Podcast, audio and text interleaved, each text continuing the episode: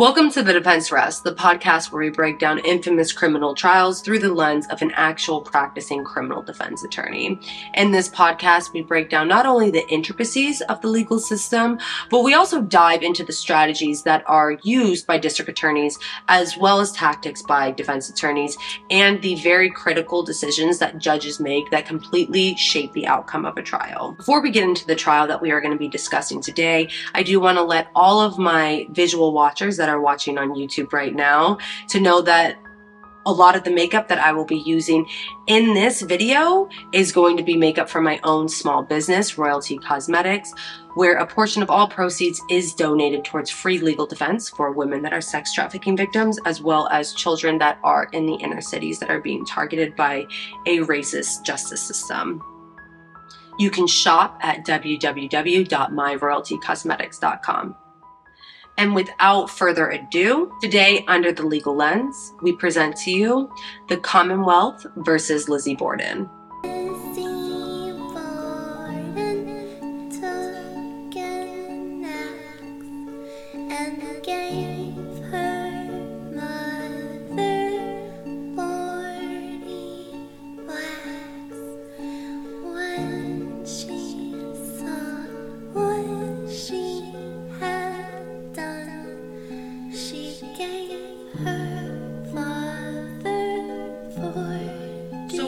Wanted to do the trial of Lizzie Borden for a long time now. And the reason why is because there's always been this mystery behind these murders. And everyone has always said that it was a ghost tale, right? People literally will go stay at the Borden household in Massachusetts and bring like ghost hunting materials to try to figure out who killed the Bordens. And so, unfortunately, if you want to believe that it's a ghost tale, you may not want to listen to this episode of our podcast because we will be breaking down the trial of Lizzie Borden. Now, as we all know, the very infamous nursery rhyme is Lizzie Borden took an axe and gave her mother 40 whacks. And when she saw what she had done, she gave her father 41. I do want to get a disclaimer out there before we start. This trial with Lizzie Borden happened in 1892. 1892. It happened well over 130 years ago. So with this trial, it's going to be significantly different than the trials that I have broken down before, which are much more recent trials. They're trials that happened in the 90s and early 2000s. So, am I going to be proficient in the law in the 1800s? Absolutely not. Okay.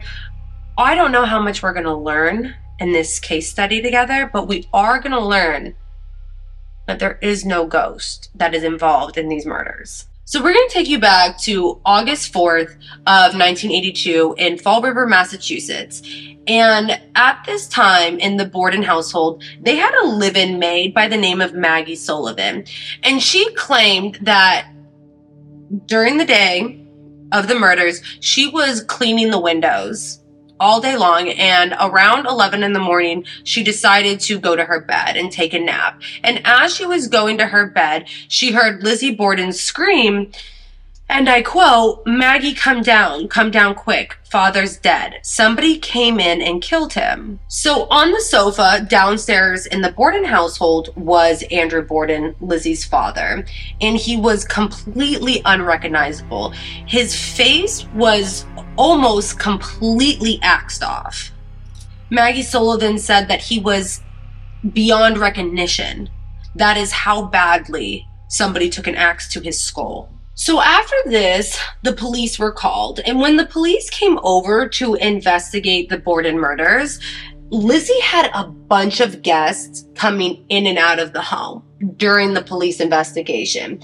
And as we know in modern times, this would never be allowed because this is just going to completely contaminate the scene. It's going to affect the DNA. It's going to affect evidence of things that could have been lying around when the murder had occurred because maybe somebody picked it up on their shoe. Maybe people were taking things from the Borden household. We just don't know. But there were a bunch of people that were coming in and out of the home during this investigation. And one of the guests that was invited into the home during the investigation, her name was Adeline Churchill. And she was up on the second floor of the Borden household. And she went into Lizzie's parents' bedroom, which was located on the second floor. And she was the one that actually found Abby Borden's dead body. And Abby Borden is Lizzie's Borden's stepmother. And she found the body of Abby Borden just laying on the floor of the bedroom. So obviously, Adeline started screaming. The police ran upstairs and they began to examine Abby Borden's body. And what they had noticed was that Abby Borden's body was found cold while Andrew Borden's body was found warm. And this led the police to believe that Abby Borden had been killed at least 90 minutes prior to Andrew Borden. And while the police continued to investigate Andrew Borden's body because they decided to continue investigating his body before they investigated Abby Borden's body. And they said, and I quote, that over the temple a wound 6 by 4 had been made as if it had been pounded in with a dull edge of an axe. The left eye had been dug out and a cut extended the length of the nose. The face was hacked to pieces and the blood had covered the man's shirt. Despite all this gore, the room was in order and there was no signs of a scuffle of any kind. So, also at the crime scene, a doctor by the name of Dr. William Dolan had arrived also. He was a medical examiner and he actually was performing the autopsies at the crime scene. Now, obviously, we would not do this in today's day and age either because, again, it's going to contaminate the evidence and it's going to affect DNA. It's not proper, it's not sterile there's so many issues with evidence here, but again, this was over 130 years ago, and they had no idea what contamination was. They had no idea what DNA was. They were just out here winging it with God. To be honest, I have no idea how they were able to actually capture murderers back in this time, but they did their best. All right, so the police, paired with the medical examiner, had come up with a timeline for the murder. They believed that Abby Borden was cleaning the bedroom of Andrew Borden, of where they slept together, and that at 9:30 in the morning, the killer came in and struck her, killing her first. Abby Borden was struck with an axe 19 times in the neck and in the back of the head. The police then concluded through their investigation that they believed that Andrew Borden came home around 10:40 in the morning and that instead of going upstairs, he stayed down on the first floor to take a nap on the couch. And that's when the killer had come downstairs and murdered Andrew. He was killed by receiving 11 axe blows to the front of his face. So again, the police believes that Abby was killed an hour and a half before Andrew was. So their working theory is that at 9, 9.30, the police then concluded through their investigation that they believed that Andrew Borden came home around 10:40 in the morning and that instead of going upstairs, he stayed down on the first floor to take a nap on the couch. And that's when the killer had come downstairs and murdered Andrew. He was killed by receiving 11 axe blows to the front of his face.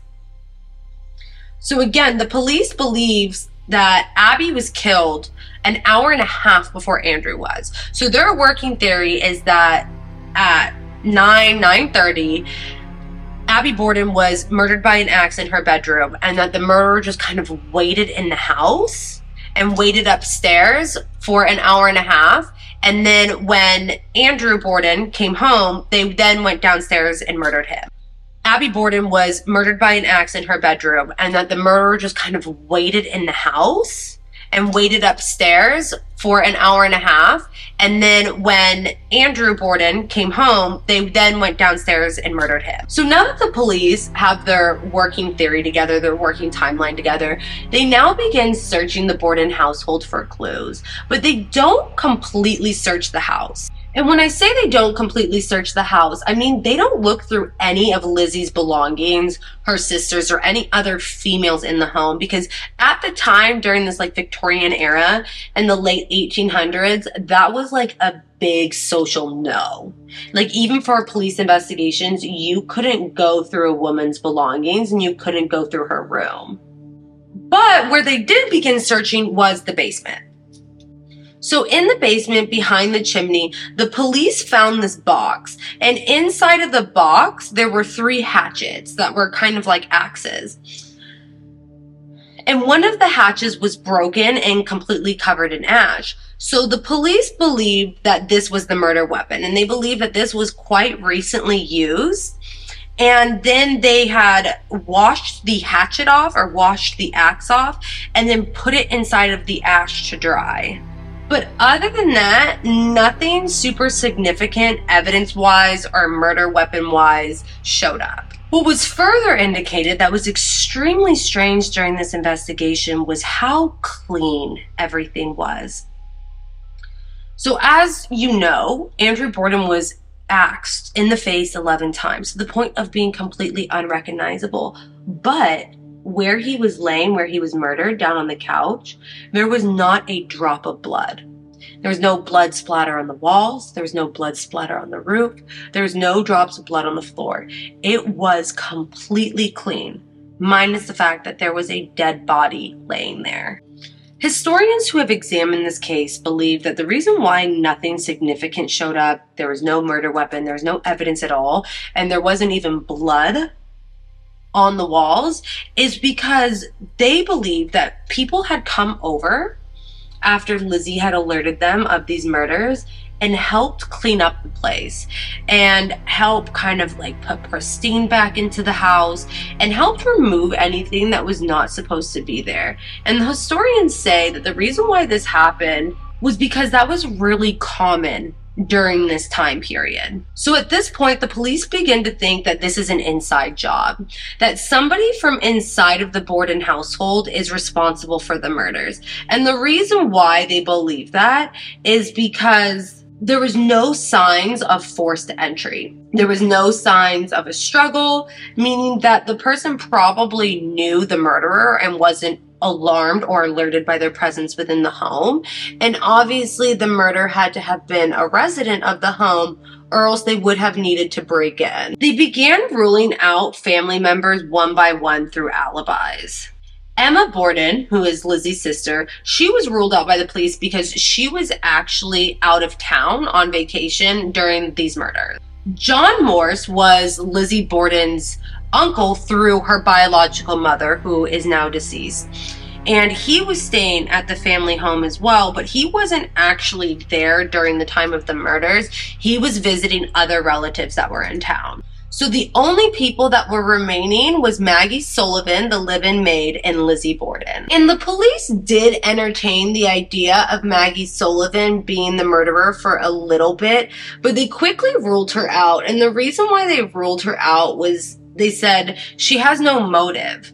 Like, if she kills her employer, she has nowhere to live because she was a live in maid, and she has no money because she now no longer has employers to employ her. So now this is when the police started suspecting Lizzie Borden as the murderer of her parents. A lot of people began swirling around these rumors that Lizzie Borden and Abby Borden did not get along. And the police actually believed this to be true. And the reason why they believed that this was true was because on the day that they were questioning Lizzie, like the day that she found her parents murdered, Lizzie interrupted the police, and this is what she said, and I quote, That is not my mother. That was my stepmother. My mother died when I was a child. Now, the police thought this was weird for several reasons. They thought it was weird, once, to be using the past tense term of was instead of is. That Abby Borden had just been found deceased within minutes And she's already using the past tense phrase of was instead of is. And they were saying that most people that are in shock over a loved one being dead wouldn't be able to mentally process it at this point and they would still be using present tense verbs. They also said that they thought it was very strange for her to have made that difference of saying that Abby Borden was not her mom. Her mother is deceased and Abby Borden was actually her stepmother at a time where she had just found this woman axed to death. But even with all these rumors and with how Lizzie Borden was talking to the police, the family insisted to the police that Abby and Lizzie actually had a cordial relationship and they got along just fine. The police did note in their police reports that they found it extremely odd that Lizzie had no recollection of Abby's whereabouts after 9 a.m. that day. So in the police report, they also noted that they believed it probably took the killer about 15 minutes to actually subdue and kill Andrew Borden. And when they were questioning Lizzie about where her whereabouts were between 1040 and 1055, which is when they believed that Andrew was murdered, she said that she was out back in their barn that was outside and that she was grabbing fishing supplies for a trip that she was supposed to go on soon. But the police noted that this was really weird because family members had said that Lizzie actually hasn't gone on a fishing trip in over five years. And when the police went outside to actually check out the barn area, the barn floor was completely covered in dust and there were no footprints in the areas of the barn where she claimed to be. In fact, there was no footprints in the barn whatsoever. It was just like a sheet of dust on the floor. So a man by the name of Eli Bence he was a clerk for a store called S.R. Smith's Drugstore. And back then, they didn't call them pharmacists, they called them druggists which obviously we don't refer to in today's day and age. The only people we refer to as druggists are most likely date rapists. But Eli Bence came forward and he told the police that the day before the Borden murders, Lizzie had actually come to his store requesting a very specific type of poison. She was attempting to buy something called prussic acid, and this is a deadly poison. And he said that he would not give it to her unless she had a prescription for it. I do want to note that I have never heard of prussic acid, nor have I ever heard of it being legal to get a prescription for a deadly poison. But again, this was the 1800s. And I guess that you could go to a doctor and ask for deadly poison to be prescribed to you. Also, counsel would like to admit Defense Exhibit A to prove how sexism misogyny and the patriarchy has been some of the founding blocks of the United States from its inception because the day after the murders, this is what the newsline said to alert the public of this gruesome murder of a man and a woman. Shocking crime a vulnerable citizen and his old aged wife hacked to pieces in their home. I think one of the saddest things about reading that news clip from 1892, 131 years ago, is that the viewpoint towards women way back in the 1800s and the way that we spoke about women back then is the same manner in which we speak about women in 2024 there may never be a headline saying a vulnerable citizen and his old aged wife hacked to pieces in their home. I don't know if any journalist would be that bold and brazen, but you can look at journalism now, especially journalism when it relates to celebrities, and all what you see is how glorified men are within aging and how volatile this country is against any woman that ages which is an in- inevitable thing to do. I think that out of this whole thing was quite shocking to my core on how little we have truly progressed at the core of this society in America. So now this brings us to the indictment. So back in 1892, they had something called an inquest. And what an inquest was, was basically a hearing in front of the judge for the judge to determine if the defendant should be arrested and if they are to be arrested, what charges should be brought in front of them. Now, we don't do this today. A judge does not decide if somebody is arrested. We obviously know that the police decide who is going to be arrested and they decide so basically on suspicion, right? And then after that, after they're arrested, which is what the police decide, then there is something called a charging district attorney. And all what they are in charge of doing is reading police reports and deciding whether or not they are actually going to bring forward charges against a defendant. And then from there, after that, what can either happen is a grand jury can come together or you can have something called a preliminary hearing. And this inquest slightly reminds me of what a preliminary hearing is. So after you go through these stages of being arrested and then being charged, you can have an attorney and you can go to something called a preliminary hearing. Now, this is only afforded to felonies. This is not afforded to misdemeanors. And what will happen is at this preliminary hearing, it's basically for the judge to decide if the district attorney has brought forth enough evidence based on a standards of preponderance of the evidence, which is very, very low. Like preponderance of the evidence is just like more likely than not this could have happened. It's a very low burden. I think one of the best ways to describe this burden is by my girl Reb Maisel. Uh, she describes preponderance of the evidence. She described it to me when we were DMing is that a flat earther can get on the stand and by preponderance of the evidence, they will be deemed correct that the earth is in fact flat. That's how low the standard is. So that's the burden the district attorney has to meet. They're going to bring forward witnesses and evidence in order to try to prove this burden. And you have the right to a criminal defense attorney at this point. You don't have the right to a criminal defense attorney for a grand jury. You won't even be there for a grand jury, but you'll be there for a preliminary hearing.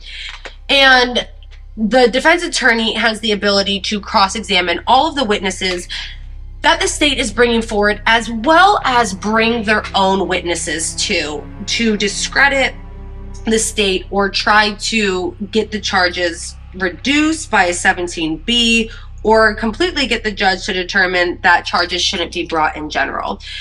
Um, then after the prelim is done, the judge is going to decide what charges are going to stick through the charging document, which ones are going to be dismissed, and which ones have the potential, if there are something called a wobbler, to be 17 bead, which means the felony is reduced down to a misdemeanor. The inquest began on August 9th of 1892 in front of a judge or a magistrate by the name of Josiah Blaisdell.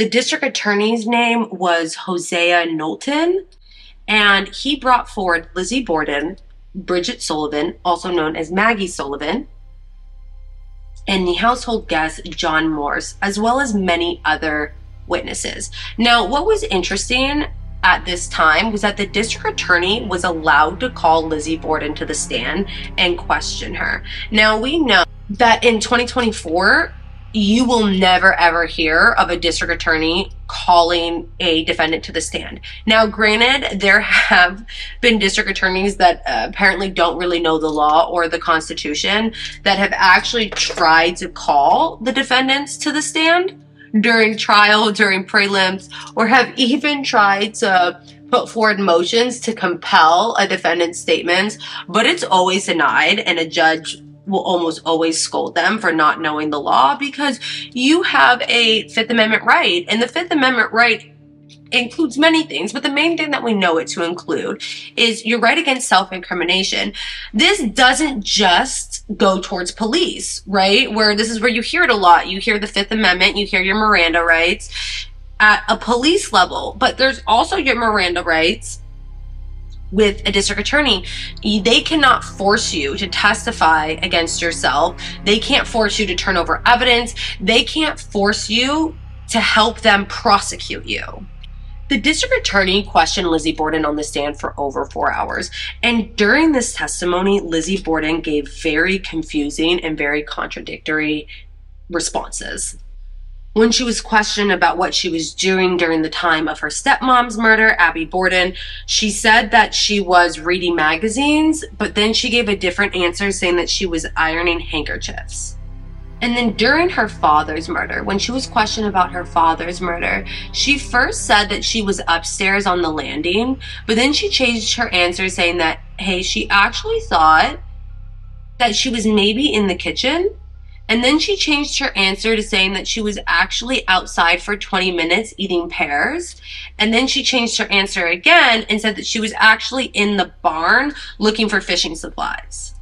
So that was like the main kind of evidence that the district attorney was using during the grand jury in order to convince the jury members, the grand jury members, that Lizzie should be brought to trial off of these murders, and the grand jury agreed. The grand jury did not buy the story that she was burning the dress because it got paint on it, specifically red paint. They believed that she was burning the dress because it had her parents' blood on it.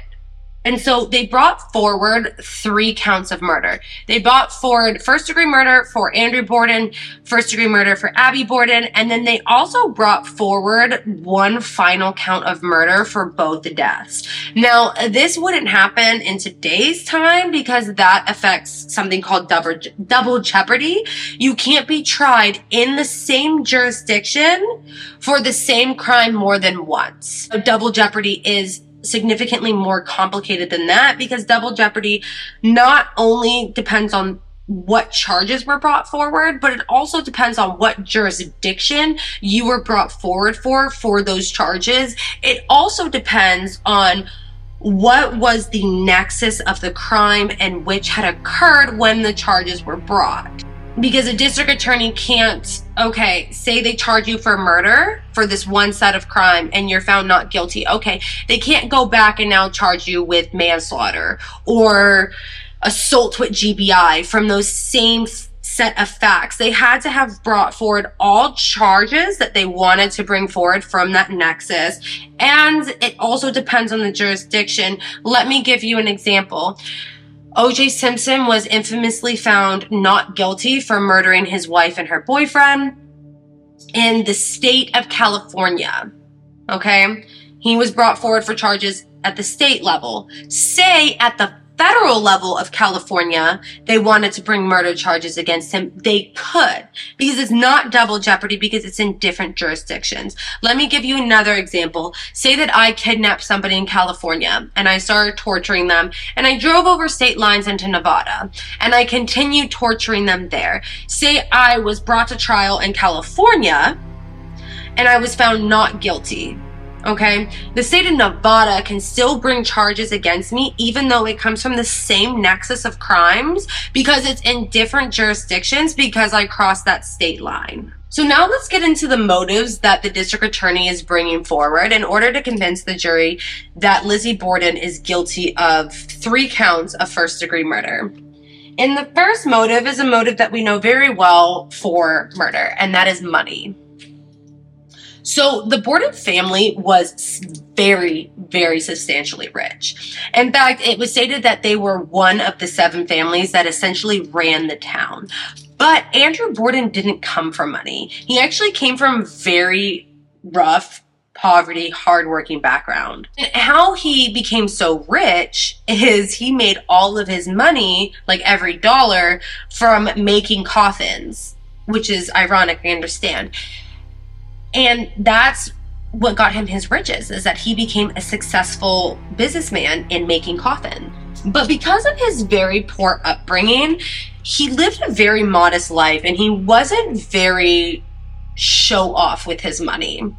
Instead of living on this place called the Hill in Fall River, Massachusetts, which is where all of the socialites lived, everyone that was somebody lived there. Think of it like Hidden Hills in California. That's where like Drake lives and the Kardashians and the Jenners and all these famous people. That was the equivalent of the hill in Fall River, Massachusetts. And socialites were the equivalent of our influencers and our reality TV stars. But Andrew Borden didn't want to live there. He actually built his own home and it was like considered a smaller, more modest home. Now, if you see the home, just so you know, in today's day and age, we would not consider it small or modest, but that's what they considered it back then was a small, modest home. And he built it on a place that was called Second Street. And Second Street was just very well known for being a middle class area. And it was said at this time Lizzie Borden, who was 33 years old, was extremely angry at her father for not wanting to live on the hill. She said that because of her father's modest lifestyle, and this is alleged through what other people have been saying, but that it was alleged that Lizzie Borden would say that because of her father's modest lifestyle for them, it made her very isolated from the elite class. And because she was isolated from the elite class, she wasn't able to find a proper suitor to get married. And now, because she was 33 years old, she was commonly referred to as a spinster even in the paper, she was referred to as an old spinster. And so now the district attorney is saying that she's now upset because she's been isolated from the elite class because of her father's modest living. And now no man will want to marry her because she's 33 years old, which means she's over the hill, done for, an old hag. So it's said that this was a big, like, contentious relationship between Lizzie and her father for this reason, and that Lizzie's father was really tired of hearing her cry and complain about this. So he wanted to make her happy in some essence. So before they were murdered, he sent Lizzie off to Europe to go spend the summer with her cousins, right? And she had this incredible summer vacation on these yachts, on these boats, just living the dream with her really wealthy cousins in Europe that lived a wealthy lifestyle. And it was said and alleged through gossip, which would never be brought into court these days, but it was alleged through gossip to the district attorney that Lizzie came back from that trip even angrier because she now started fighting with her father that this is the life that she should be living. This is the life that she deserves to live. And this is the life that they can actually financially afford to live. So the second motive was hatred towards her stepmother. So Abby Borden was Andrew Borden's second wife. So Emma and Lizzie Borden's mom, Andrew's first wife, died when Lizzie was really young. And it was alleged that Andrew only married Abby Borden because he wanted a maid and a cook and somebody to raise his children.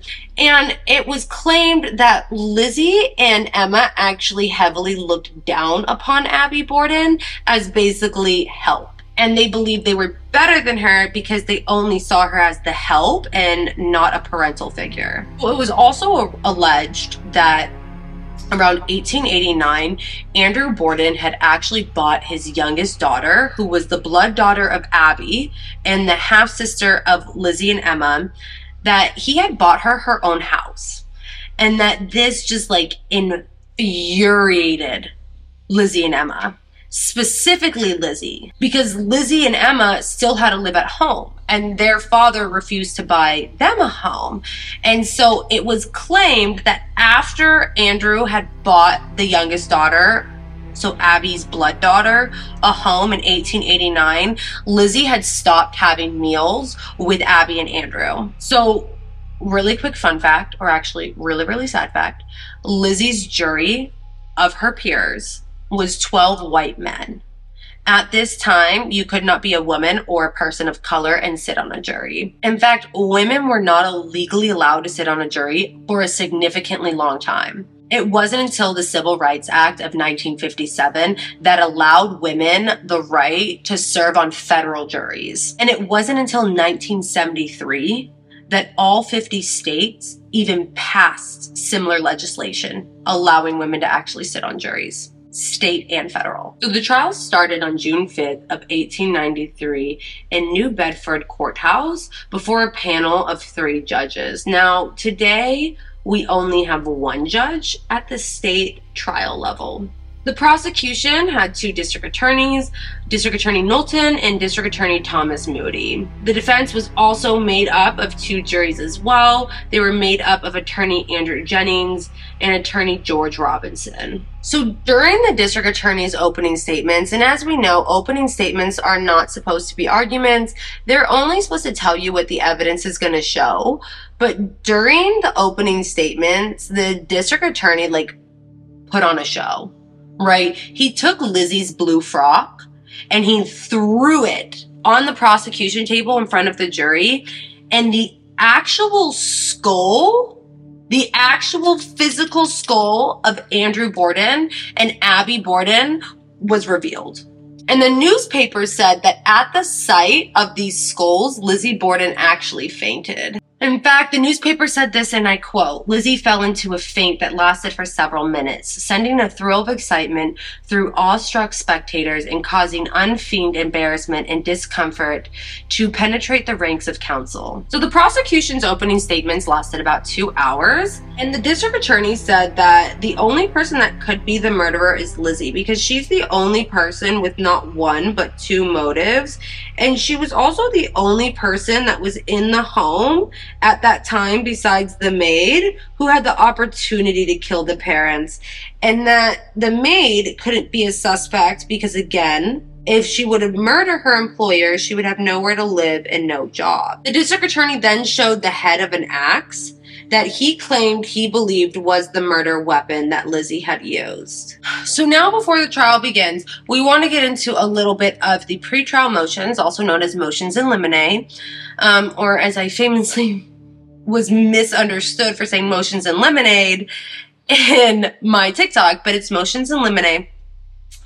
The district attorney wanted to bring forward as evidence testimony from the inquest, right? Remember when he questioned Lizzie for four hours? He wanted to actually read the transcripts, like verbatim, to the jury. And he wanted that to be evidence showing that Lizzie lies a lot and completely changes her story.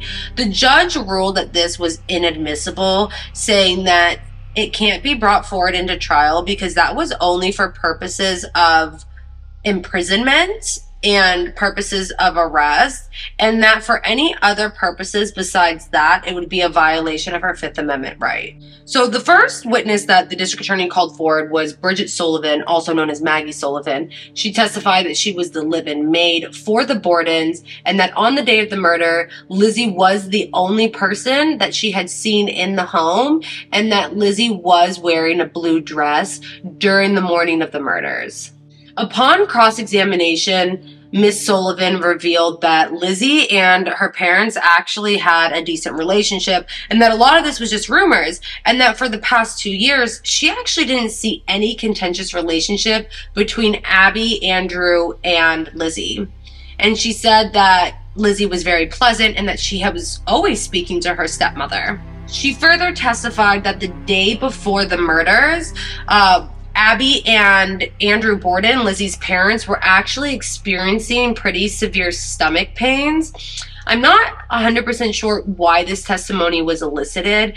I think it's because they're going to try to tie it into what the pharmacist was test was is going to testify about about Lizzie trying to get poisoned the day before. So maybe he's trying to allude to the fact that, hey, Lizzie was trying to get this poison. Maybe she did somehow get the poison and it just didn't work. It just gave them an upset stomach. Bridget Sullivan also testified that Lizzie had told her that at the time of the murders that she was outside washing windows. It continued on her testimony that that she herself, Miss Sullivan, actually greeted Andrew Borden when he came home from his walk at 10:40 in the morning.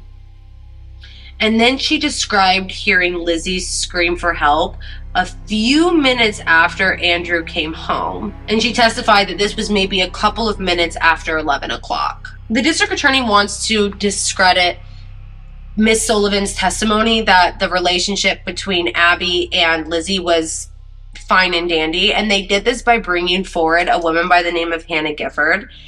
Now, Hannah Gifford was a dressmaker, a seamstress, and she testified that just recently, before the murders, that she had actually made a garment for Lizzie Borden about a couple of months before the murders.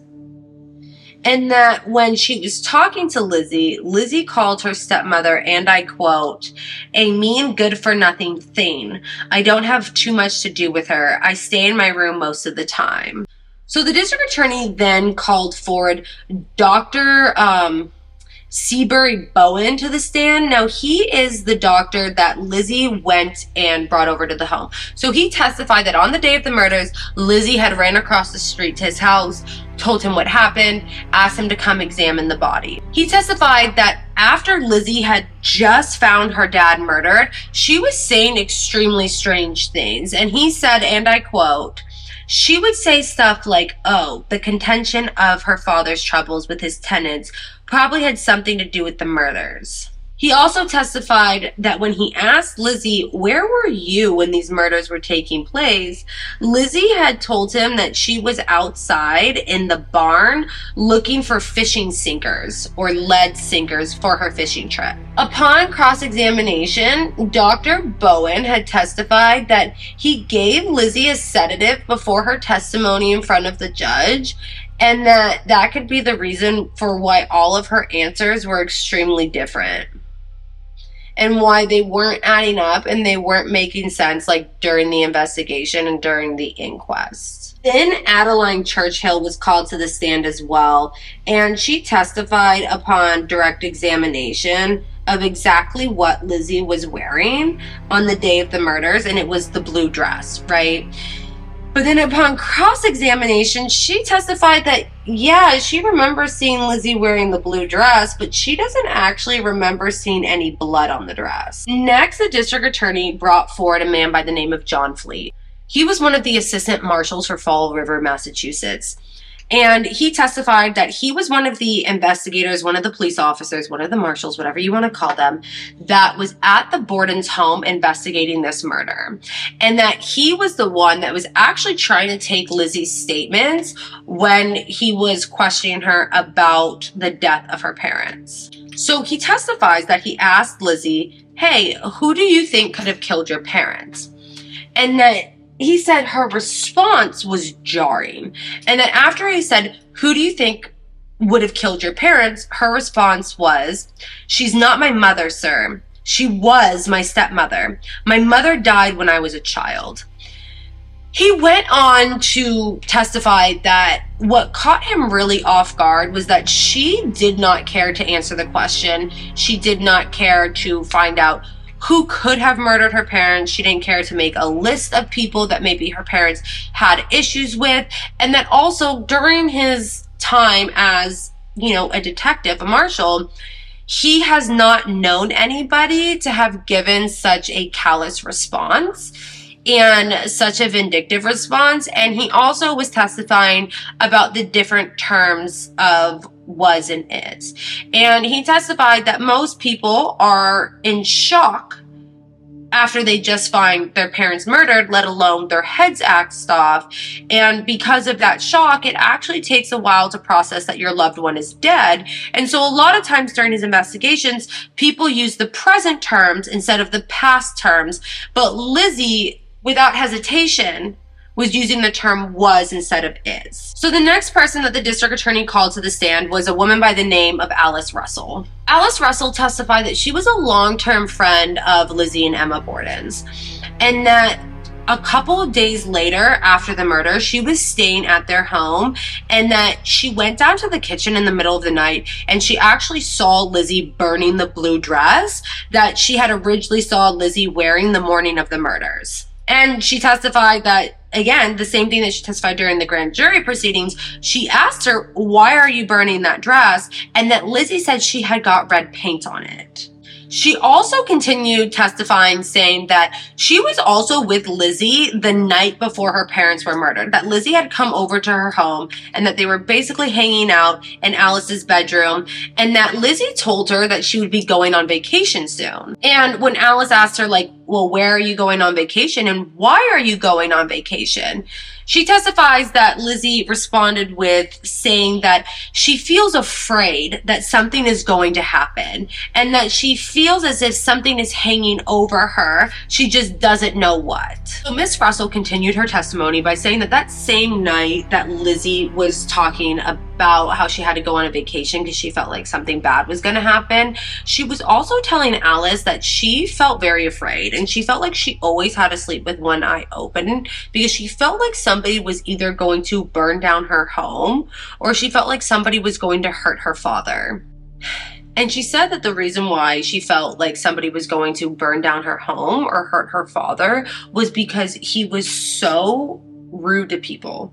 And in fact, the exact phrase was that he was so discourteous to people.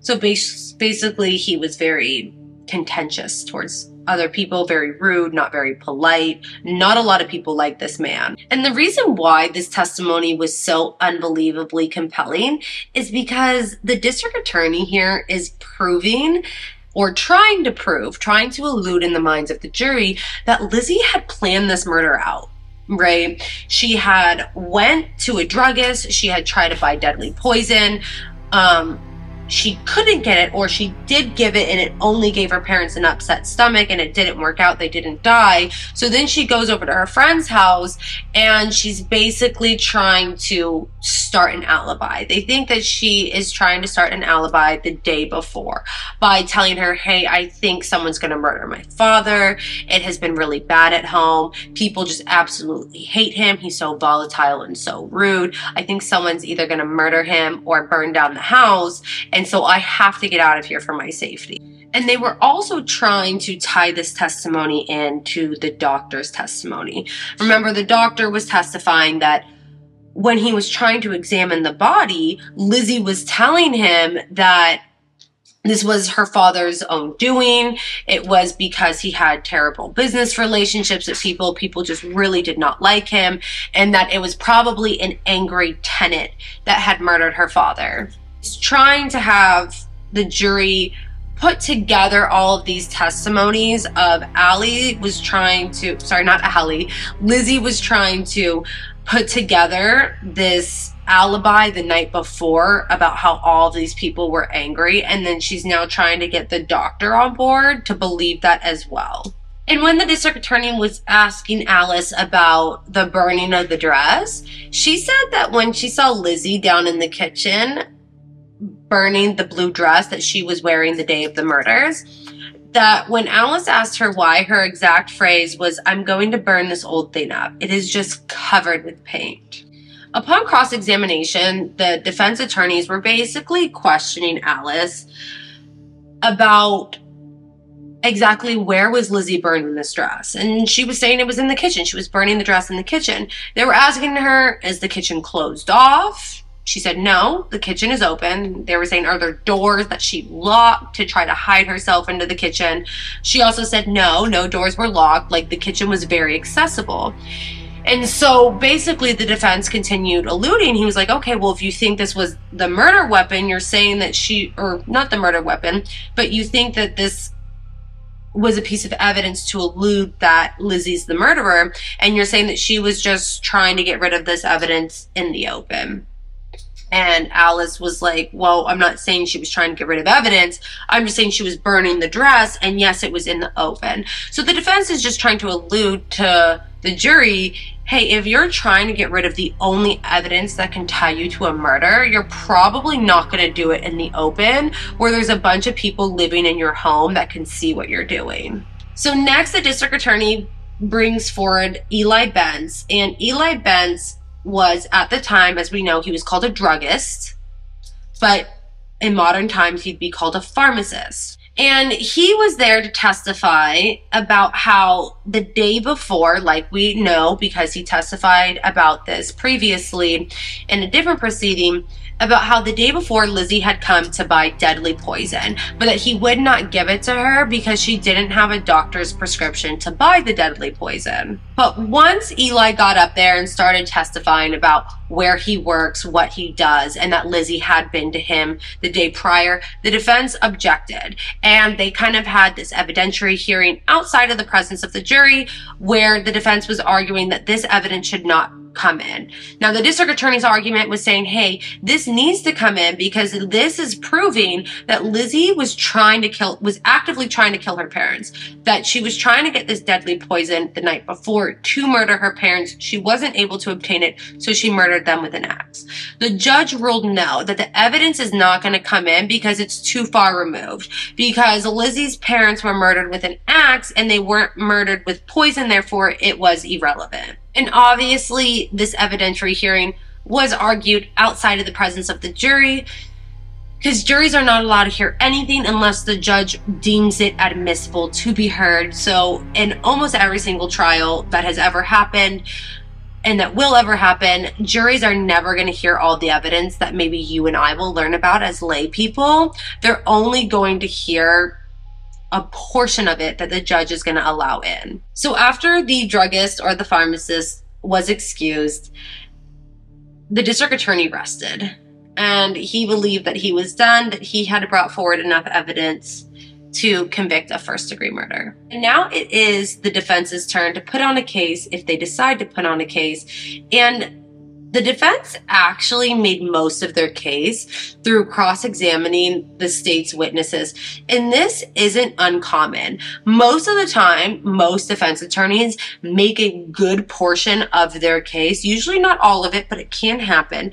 But they make a good portion of their case through the witnesses that the district attorney brings forward. So it's a huge art to take someone's witness and flip it around and basically make it your own witness. If you can do this, it gives you a lot of credibility and it really hurts opposing counsel because that person was supposed to bolster someone else's stance, but now they're bolstering yours, right? And then also you need to remember that a defense attorney I'm going to say this loosely because I don't actually believe it. But a defense attorney's job isn't to prove anything, it's only to create reasonable doubt. Now, the reason why I say I don't believe that is because if you actually practice law, most of the time, almost every time, the jury is going in there wanting the defense to prove innocence and they're already going in there believing that the defendant is guilty. But a lot of times, if you can prove reasonable doubt if you can kind of put evidence forward saying and make the jury believe like hey this is a real fucking possibility that could have happened and i don't know which one to pick they're gonna go with the defense. So the defense's tactic here was pretty much to hammer away at the district attorney's witnesses. Every time they were there they were making them sound contradictory. They were contradicting every single piece of evidence that the state was bringing forward. The state brought forward a witness that said no, the relationship between Lizzie and her parents were fine. And this was the maid that lived with them. And then the next witness was saying, no, I made her address and it was contentious. And so every chance that the defense got, they contradicted the state's own witnesses through the witnesses. In fact, they did such a great job at this that the newspaper actually wrote, and I quote, Attorney Robinson, the defense attorney and ex governor, has done such a great job at cross examination that it is certainly without equal in New York City as a cross examiner ready to turn more or less to his own account nearly every government witness. For example, when continuing on about how well they cross examine, one of the police officers that was coming forward and talking about, remember the hatchet, the boxes that they were testifying that they found? And that there was one hatchet in there that was covered in ash and they believed that it was covered in ash to dry off after being washed because it was a murder weapon. The defense asked well where's the handle that allegedly broke off? And they had no answer for it. They said we can't find the handle. They were saying okay so you found the head part with no blood on it. And they said yeah there was no blood on it. And they're like okay and it wasn't wet when you found it. And they said, no, it wasn't wet. So they're like, okay, so you just think it could have been wet. And they said, yeah, well, ash dries things. So that's what we think the ash was used for.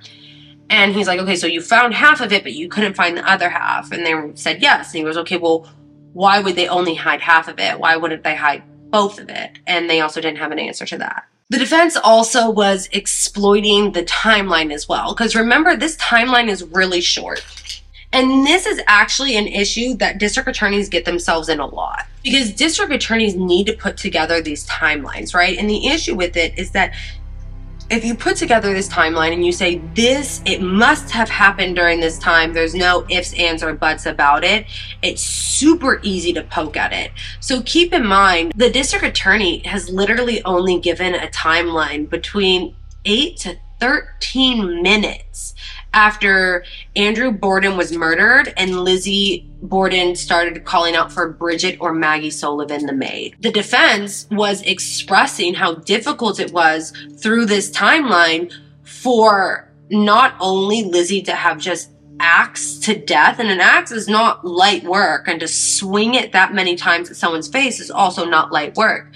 That for her to have axed her father to death, washed off all of the blood off of her, off of her person, off of her clothes, and then hid the murder weapon within eight to 13 minutes that it was too short of a timeline to have actually done all of that. The defense did bring forward a few of their own witnesses. They brought forward a man by the name of Charles Gifford and another man by the name of Uriah Kirby, and both of them testified that on the night before the Bordens were murdered at around 11 p.m., they saw a really strange man that was kind of lingering outside of the Borden household. Then the defense tried to point to a new suspect, and they called a man by the name of Dr. Benjamin Hanfey, and he testified that the day of the murders at around 10:30 in the morning, which is what the state believes is about 10 minutes before Andrew Borden came home.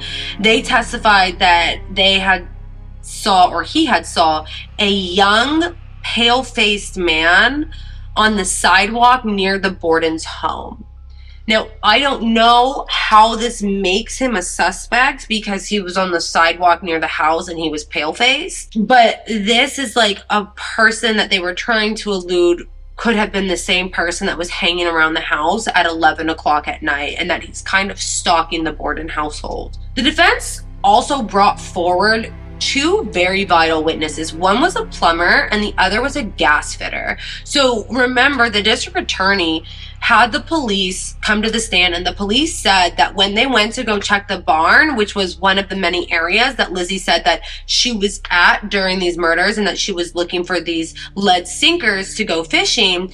And the police said that they ruled that that was impossible because there was a total layer of dust on the floor of the barn and it was undisturbed and there was no footprints. Well, this plumber and this gas fitter actually contradicted that and they said that they were actually hired by the Borden family and that they had actually come to the family two days before the murder and they were actually in the barn because where they had to work on where the issues were was located in the barn and so they were bringing this evidence forward saying the dust would have been disturbed. Because if there was a layer of dust on the floor, well, this gas fitter and this plumber had both been walking around, you would have seen footprints, but the police are saying that it was just one layer of dust with no disturbance. Emma Borden, who is Lizzie's full biological sister, was also called to the stand. And she was saying that Lizzie actually had a great relationship with both of her parents. She said that Lizzie's relationship with her stepmom was more so cordial and then that was, I guess, the historians considered the more appropriate relationship or great kind of relationship to have with a step parent is to have like a cordial relationship. So not friendly, not parental, but just cordial. But that her and her father were actually really close and that Lizzie bought him this gold ring like 10 years ago as a gift, and he has worn it almost every single day since for the past decade. And that he wore it so much because he prized it so much because Lizzie had given it to him. The defense tried to bring forward a witness by the name of Emma that would have been a really great witness, in my opinion, but the district attorney objected, and again, the jury was excused from the courtroom, and the judge ruled that what Emma was going to testify to, what she was going to testify to was that it was actually very common practice for the Borden women to burn dresses that they did not want anymore. But the judge didn't allow this testimony in for the jury to hear because he said it couldn't be proven. And then the defense's main and final argument, and the argument that they put the most time into, was that Lizzie Borden was a woman and that not only was she a woman, she was a Christian woman, and that committing murder was unladylike. And therefore, she could have never done it because a good Christian woman would never commit murder. So during closing arguments, again, you are arguing the evidence that you have brought forward. Now is your time to not just present the evidence, but argue the evidence. And the district attorney did a decently good job at this.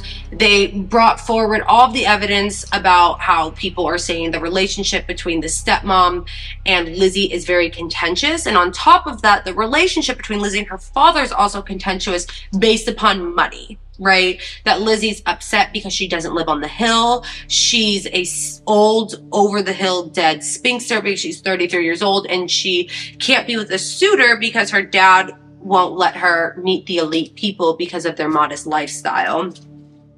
Um, he continues on basically saying that Lizzie was trying to concoct this alibi 24 hours before the murder. And this was on the heels of her just getting back from Europe, which had like enraged her anger towards her stepmom and her dad about their living lifestyles because she wanted to live the life that she had just experienced over the summer in Europe. And so she's now concocting this alibi. She is saying that her father has these terrible relationships with people and that people are threatening this house. She believes it's going to be burned down or her father is going to be murdered, right? And that she was the only person that was in the home. That the maid did not see anyone else in the home, that no one had broken into the home. She saw nobody but Lizzie that day, and that Lizzie was the only person with opportunity and motive. They brought up all of Lizzie's lies on how she couldn't keep her story straight, and basically said there is nobody else that could have done this except Lizzie, and that every turn of Lizzie trying to make an alibi it's been rejected, such as not having footprints in the barn that they're alleging, or the fact that she said she was cleaning windows at the time of the murder, but actually the maid was cleaning, and the maid didn't see Lizzie cleaning at all at the time, and that Lizzie was not in the kitchen reading a magazine or eating breakfast because the maid would have saw her because she was cleaning all of this. This is what they have argued. So they said there was no one else with opportunity and motive besides Lizzie. Now, the defense gave their closing arguments, and defense attorney Jennings argued that, and I quote, there is not one single particle of direct evidence in this case from beginning to end against Lizzie. There is not a spot of blood. There is not a weapon that they have connected with her in any way, shape, or fashion. Then the other defense attorney, Attorney Robinson, got up and said that there is absolutely no way that a woman is capable of committing murder. That women are not strong enough to commit murder, they're not intelligent enough to commit murder, and that it is too unladylike. Uh, for women to kill. And that the only person that could have committed these murders is either a maniac or the devil himself. But that a good Christian woman cannot commit murder. And Lizzie Borden is a good Christian woman. And they continue on saying that the state didn't meet their burden beyond a reasonable doubt that Lizzie had committed these murders. And that it was physically impossible for Lizzie or any woman to commit murder without the help of a Confederate. Especially when you take in the timeline that the district attorney had come up with, those 8 to 13 minutes, that if Lizzie did commit these murders, she couldn't have done them by herself because the timeline is too short. She would have needed a second set of manly hands to have carried the weight of this. So after the defense and the people rest on their closing arguments, right? The people give the first set of closing arguments the defense gives their closing arguments and then the people get up one more time to give something called a rebuttal to try to undo everything that the defense just argued. After that, the defense doesn't get to go up again after a rebuttal. The only reason why the state gets to do it twice is because they have the burden to prove all of the elements, right? So after this is done, the judge will give something called jury instructions, which is the law. and this usually happens after a jury instruction conference is held where the attorneys outside of the presence of the jury will argue for frickin' ever about all the laws that need to come in to be read to the jury. So when a judge is giving the jury instructions and reading the jury instructions one by one to the 12 jury members, they're not allowed to give their viewpoint or their opinion at all. They can't say a single, they can't even answer a question if you have a question. They could literally just read to you the jury instruction. But that actually didn't happen in this case. The judge fully stated his opinion. In fact, it was stated that the judge pretty much re argued what the defense attorneys just argued. The judge argued that it was impossible for a woman to commit murder, especially a good Christian woman. And good Christian women are ladylike, and ladylike women don't commit murder. And that Lizzie Borden was a pristine Christian woman, and she did not have the intelligence or the physical capabilities to carry out two acts of homicide.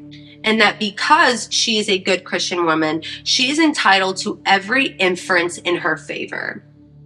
In fact, the judge argued so hard in favor of Lizzie Borden that the paper wrote the judge had been the senior counsel for the defense, making the closing plea in behalf of the defendant he could not have more absolutely pointed out the folly of depending upon circumstantial evidence alone. So the jury deliberated for about an hour and a half for these three counts of murder and they came back with a verdict of not guilty. After the verdict was read out, the paper wrote that Lizzie actually like let out a yell of relief and sank into her sister's arms. Her sister was sitting right next to her, I guess, during this entire trial.